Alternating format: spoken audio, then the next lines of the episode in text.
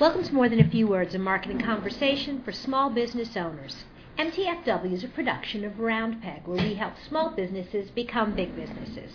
And today, it's the 4th of July, and we're not here. But in just in case you are hanging around and really needed a dose of marketing, we thought that we would give you some of the best of MTFW. The last few months, we've been running a program called Half Baked Marketing Ideas, where our good friend Stephen Shattuck calls in and we talk about one of his unusual ideas. Today's program, we've merged three of our favorites. We hope you enjoy. And be sure to come back next Wednesday at 10:30 when once again we'll be live with another episode of More Than a Few Words. First up is Stephen's suggestion on how we can save the post office. I'm I'm torn to even go into my ideas because I'm not sure we want to save it, especially after their most recent ad campaign. So they're doing these two TV ads where they're trying to push people to like mail people printed receipts because it's supposedly more secure. And it shows like small business owners like filing away all this paper like that's a benefit or something. It's just really laughable. And the other one is they're pushing their like direct mail junk mail services basically. So those are their half baked ideas of how to save themselves, which I think is just hilarious. Um, I, I think one of the, the problems with that, and I think um, throughout history there are instances where um, a dying industry tries to hold on. You know, the buggy whip right. manufacturers trying to convince you that a horse was a better mode of transportation. Right. And the people that sold ice blocks trying to convince you that that was a better way to cool your house. Right.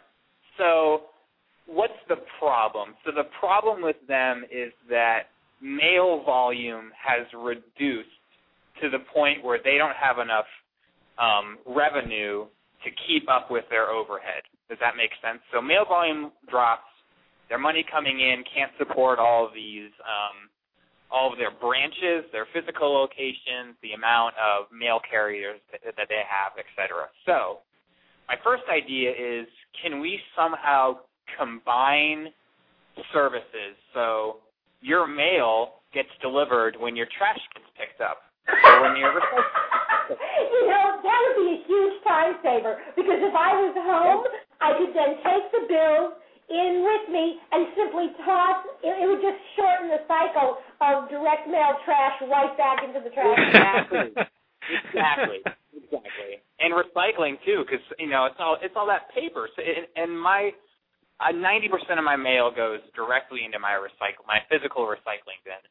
So those things could be combined, and those come on two separate days. So right there is two out of the six days that delivery um, happens. So, so you've cut into a third of it already, like that. And you know maybe the the the waste disposal companies could charge the postal service just a minimal fee, but it would be way less than all the the mail carriers and all the vehicles and all that stuff. You know, I mean that that it's not a bad idea. When you first started talking about this, I actually thought a little bit about um, the idea of um, uh, alternating the days that mail is delivered. You know, yeah. um, we don't. I mean, we don't get that much mail. Um, no. Uh, I, you know, as a business, that's a little frustrating because um, I love going to the mailbox and getting my checks. But yeah, I've been sure. thinking more and more about security and just getting a uh, post, uh, you know, a PO box. And I think yep. one of the things that um, maybe the post office could do is what the utility companies did, which is provide incentives for mm-hmm. people to adopt behavior they wanted. So the utility company will give me a discount if I'll put controls on my air conditioner when I lived in Texas that would prevent it from cycling all day long on those days. So yep. what if um, I sign up and agree that the post office only has to deliver my mail every other day, and if I sign up for that, they give me a discount on my PO box, or yep. you know, uh, allow me to buy stamps at a discounted price something that creates yep. an incentive for me to say, I'll only use your service every other day. I'll take that one step f- further into my second idea, and that's gamification. The oh, use I love the post office in the game. Certainly nothing with guns, though. Ah, but it could be like Foursquare, like the heavy volume of of mail users can like get some sort of points for the amount of letters they send. They get points for the stamps they buy and things like that. You get more points if you send bigger, heavier packages, and you can redeem those for like a free book of stamps or, or some sort of incentive down the road. So you're sort of like building a community around your more loyal, heavy mail users because I don't think mail volume is going to go back up ever. It's only going to go on the decline, right? Or maybe even just kind of stay where it is on the lower end. But it's never going to go back up. So you have to do something to sort of build a community around the people who are sticking with your service. I, I, I think, you know, I mean, loyalty and frequent flyer programs, restaurants use them, um, yep. airlines use them, sometimes badly. Um, but I, I think, uh, you know, ship five packages, get a sixth one free. Yep. Yep. Okay, so we talked about overhead a little bit with the carriers and the delivery, but what about branches? So why are there separate physical branches? They should put like smaller mini branches in places where people already congregate. So the grocery store, or the mall rather than having these separate entities, right? So when you go to the store or you go to the mall for shopping, you can combine your trips, and the the postal service would save a huge amount of money in revenue if they just rented out space where the people already are, rather than trying to get people to come to these branches which are way out in the middle of nowhere. And you know, I think that is actually where the post office has lost a lot of revenue because to fill that void, you got things like the U Mail It or the you know the UPS stores or um, the FedEx, Kinko's locations. Um, yep. Honestly, I, I mean, quite honestly, when I think I have to mail a package, nine times out of ten, it's after hours, and so I yep. go to one of those other locations. The only time I have to go to the post office is my son is overseas and the U.S. government actually has cornered the market. I cannot mail a package to my son unless I send it through the post office. Really? Hmm. Huh. My son, he's he's he's overseas and um, he's at what they call an FPO. I actually mail his packages to somewhere in California, and then they collect all the packages, and then they fly them over and distribute them to the Navy bases throughout Asia. Wow. And so I can't ship to that collection point unless I go to the post office. So um, I think that's probably one area where the post office should actively promote their um, their mail and package services to the military. Yeah. Um, Interesting. But then the other thing is, you know, they they have those after hours automated booths I think even if they don't put full post offices, you know, you've been in the post office where you kind of put the package down, they have some supplies, and you you mm-hmm. swipe your credit card and you can mail the package. Why don't they just put more of those around? You don't even need real people. Yeah, right. A kiosk. Yeah, yeah, yeah. I mean, just just adding mail. I mean, if there was a mail kiosk in the mall. Yep. At Christmas time, Yep. Exactly. I mean, I buy my gift, set it up side by side with a little gift wrap table for a charity. They can wrap my mm-hmm. gift and then put it in a box, and I sell me the box right there, and then um, I could ship it from that kiosk. In uh, and, and maybe that's the other thing is that seasonal mail drops. Maybe they don't need to be in the mall all the time. Yeah, right, right. Just the three months, what through September through December through Christmas season. Yeah. Yeah. That's probably the heaviest mail volume time, or maybe around like Valentine's Day. They set it up for a couple weeks. And Mother's Day. Mother's Day. Yep. Um, if you've got other ideas about what we can do to save the Postal Service, feel free to tweet them and use the hashtag MTFW. Next up, Stephen shares his thoughts on how we can get the community here in Indianapolis to once again support the Pacers. My suggestion is involved in any shape, manner, or form hacking into somebody's computer. We're not going to do it. Okay, and this one doesn't have beer either, which is the I think the first time for me since I've been doing this. I think you're no right. hacking. what is okay, this about? so, I, we have, I have literally. This is the least I've known about any of your ideas. What is going on? Yeah. Okay, so last night the Pacers uh, won their first playoff series in I think seven years. They beat the Orlando Magic, and they are probably going to play the Miami Heat in the second round of the playoffs. Wait, we have a Now- professional basketball team in Indianapolis? Uh, yeah. Okay, so you see where this is going. So we're in the second round of the playoffs, and we're attendance is low, right? Uh, Bankers Life should be league, I full believe. for all these games. Yeah. So how do we get people in the seats for this second playoff series against probably the Heat in a few days? We're going to have at least two home games, maybe more if we can steal a win or two from the Heat. So I did some straw polling around the office this week, and two reasons why people don't go to Pacer games continually came up, right, almost across the board on all demographics of people I asked. Number one, we don't have a superstar player, right? We don't have a LeBron James or a Derrick Rose or like a household name. And then number two, there's still sort of this leftover bad feelings about, you know, when we had that big brawl against Detroit and just people don't feel good about the team. You know, we had some bad personalities or whatever.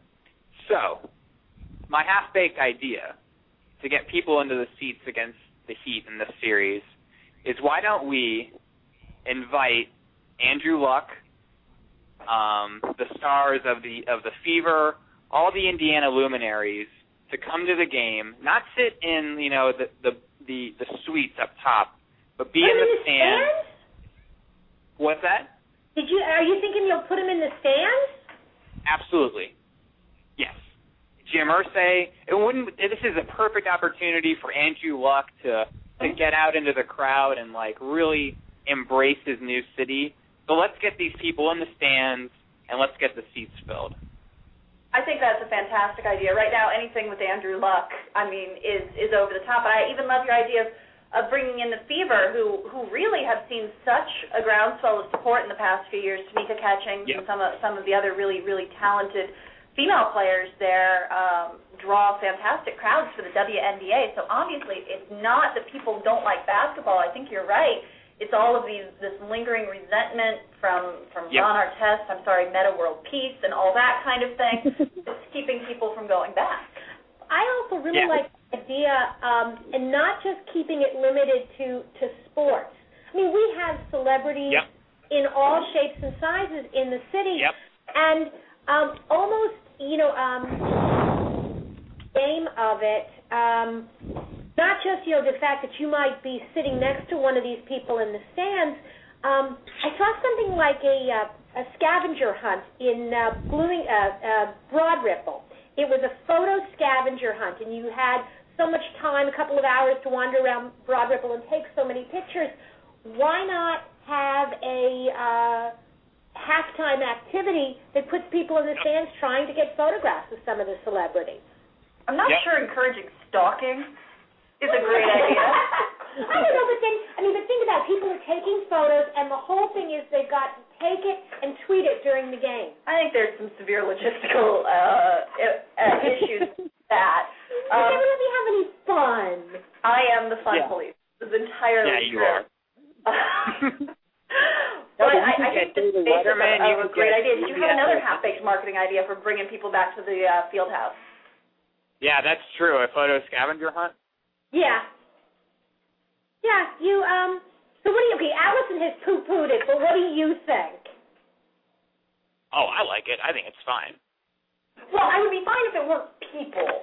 Well, but I, I I think that's the whole point. Is you're having It's like Where's Waldo? Yes, because you're you're um you're uh bringing the celebrities to the Yep. game, and so people will come to the game for the chance to maybe sit next to one of the celebrities. But then are you making it too much about the celebrities and not about the people? I mean, maybe the celebrities are what gets them in the door, but devoting halftime to stalking the celebrities instead of something related to that. Like I know anything about basketball, but something related to the game. Well, Is that not counterproductive? I don't know. I mean, uh, you know, look at the Super Bowl. Why why do you have um Janet Jackson losing her top at a Super Bowl event. It's not about football. Well, because people are already there, though. I mean, this is about rebuilding the fan base for the team, whereas the Super Bowl has no such issue. yeah. Okay, I'm sitting at home. Uh, maybe, maybe I missed the promotion um, of them being there at the first game, and I see all this activity on Twitter and all these photos being shared. Yep. Um, wouldn't that create more buzz? And maybe you know, you, uh, the other thing is um, maybe we get some former um, Pacers who we actually like. Reggie Um, and Rick. Yes. You know, to be in the stands as well. And, Reggie Miller, Detlef Schrempf, yeah, those all all these guys need to be here. This is like the Indiana solidarity. Like we're putting the past behind us from the last seven years of the Pacers. We're all in this together. Let's beat the Heat. So what other idea do you have? That's my only one. I thought it would be. I thought it was a pretty big one. That's a pretty big one, and, and it's it's interesting to see. You know, another thing that we could do is, and I've read some of these same articles talking about this attendance problem. They've been all over the news lately. And one of the things people say is that Indianapolis is too much a college and high school basketball town to really give. Right. One of the arguments people have been using is that they're too much of a college and, and high school basketball town to really give the Pacers much time. So what if we didn't bring in some of those superstars? If we didn't bring in the Butler men's team, if we didn't bring in, um, you know, maybe the Mr. Basketball, whoever he may be, he may be in Sheep, the the Miss Basketball as well. What if we didn't bring those in? Of course, Blue. Um, everyone loves Butler Blue at a game, so why not get Right. those local teams involved and try to trade on some of that cachet?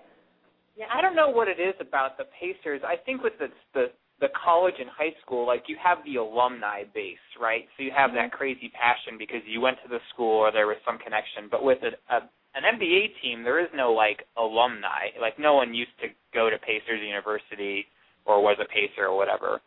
So yeah, it's it's odd, but you're right. I mean, all those people should be there. I also think, and um, I remember, uh, you know, when the Colts get, you know, to the playoffs, um, companies have, you know, casual Blue Friday, and you can wear jeans if you're wearing, you know, Colts colors. And maybe we try to get um, something like that going on. And again, um, tying back into social, taking photos of yourself in Pacer colors, taking photos, you know, Yep. and sharing that, um, and having pages on, you know, to engage the fans. Um, I think that's the thing that I don't see the the Pacers doing right now is really engaging with their fans. Yep, and crowdsourcing the content. Next up, Stephen shares his ideas on how we can improve the NPR pledge drive.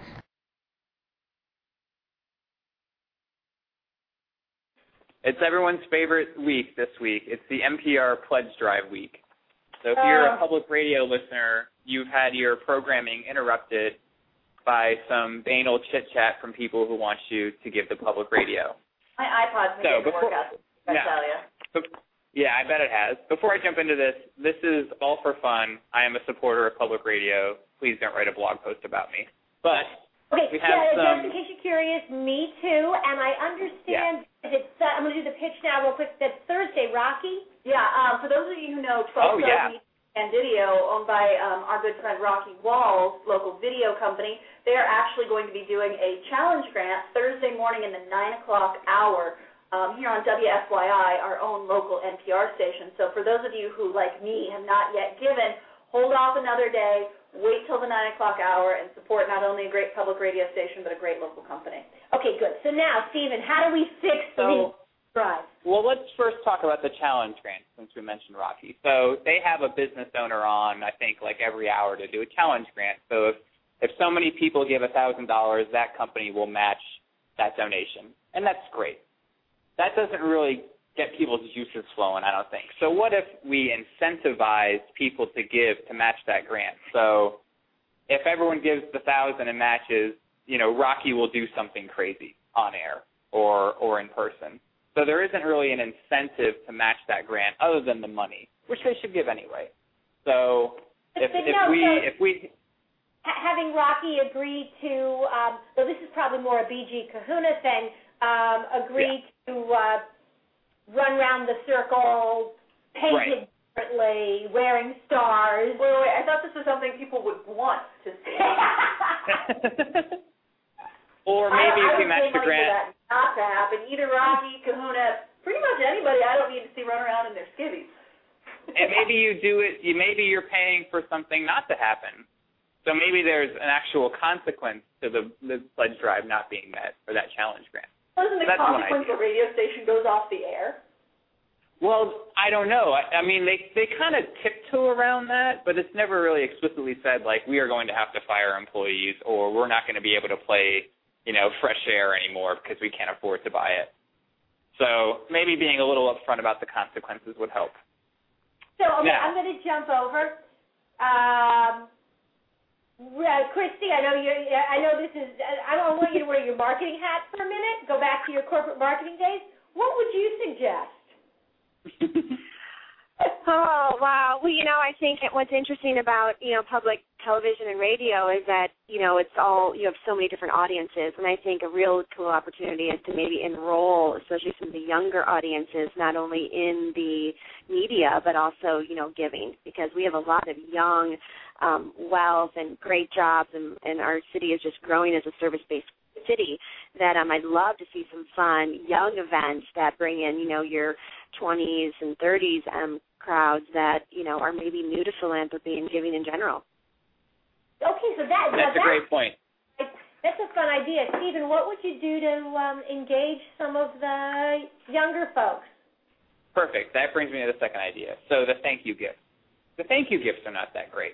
So you you pledge ninety dollars and you get like a travel mug or a weather radio or a tote bag with okay, that's kind of boring. So how about pledge for Pilsner? So you will get beer if you pledge. I love and that it. wouldn't be that actually wouldn't be too hard to pull off because some company subsidizes those tote bags and travel mugs and all the other stuff. So why not engage a local brewery to say if you if you donate even at the ten that I think if you donate at the ten dollar level, come in and get a free beer. So it, you're engaging the younger audience, giving a good thank you gift, and you're sort of opening the door to those smaller donations. Because I think the I think the starting donations that they typically ask for is like the ninety dollar level. So if you get into the micro donations, that's a pledge for Pilsner. I think that would help out a lot. Well, I'm not so sure about the pledge for Pilsner, A, because I don't drink beer, and I think there's so much emphasis on beer, you forget that a lot of people still don't drink beer.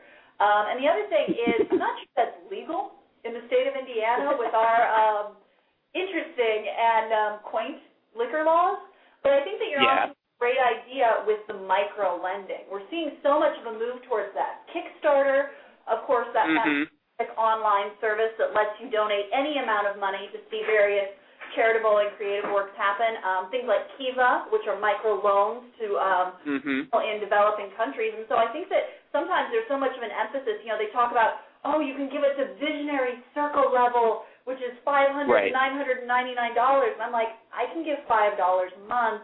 That's not enough. I think sometimes there's so much emphasis on Mhm. those big donations that you forget that you know pennies build a dollar and dollars build the station.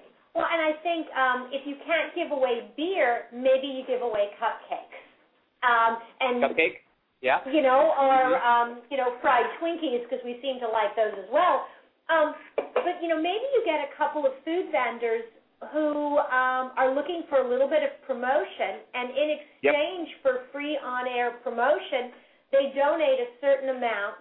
Um, and I think I, I think this this pledge drive, they're pushing donations on the website more than they ever have. But you know, maybe Yeah. create an offline event where they take instead of doing the pledge drive in the studio, they take it somewhere. Take it to the IUPUI campus. hmm Take Mhm. it to um, the circle at lunchtime and get you know have a booth where people can stop by and for a twenty five dollar pledge they get a cupcake. You know, Yep. so even if you have to buy the cupcakes, you're still coming out. I'll do anything know, for a ahead. damn cupcake. Yeah, Al- Allison's Yeah. pretty easy when it comes to cupcakes. But um, but I think that um, I, I think kind of two things. One, tapping into um, our city's love of food, but also turning it into a little bit of an event. Yeah. Absolutely. I mean, Yeah, think and about that's Okay, something one last- remember. Oh, sorry. Go ahead. Please. Go ahead, Christy.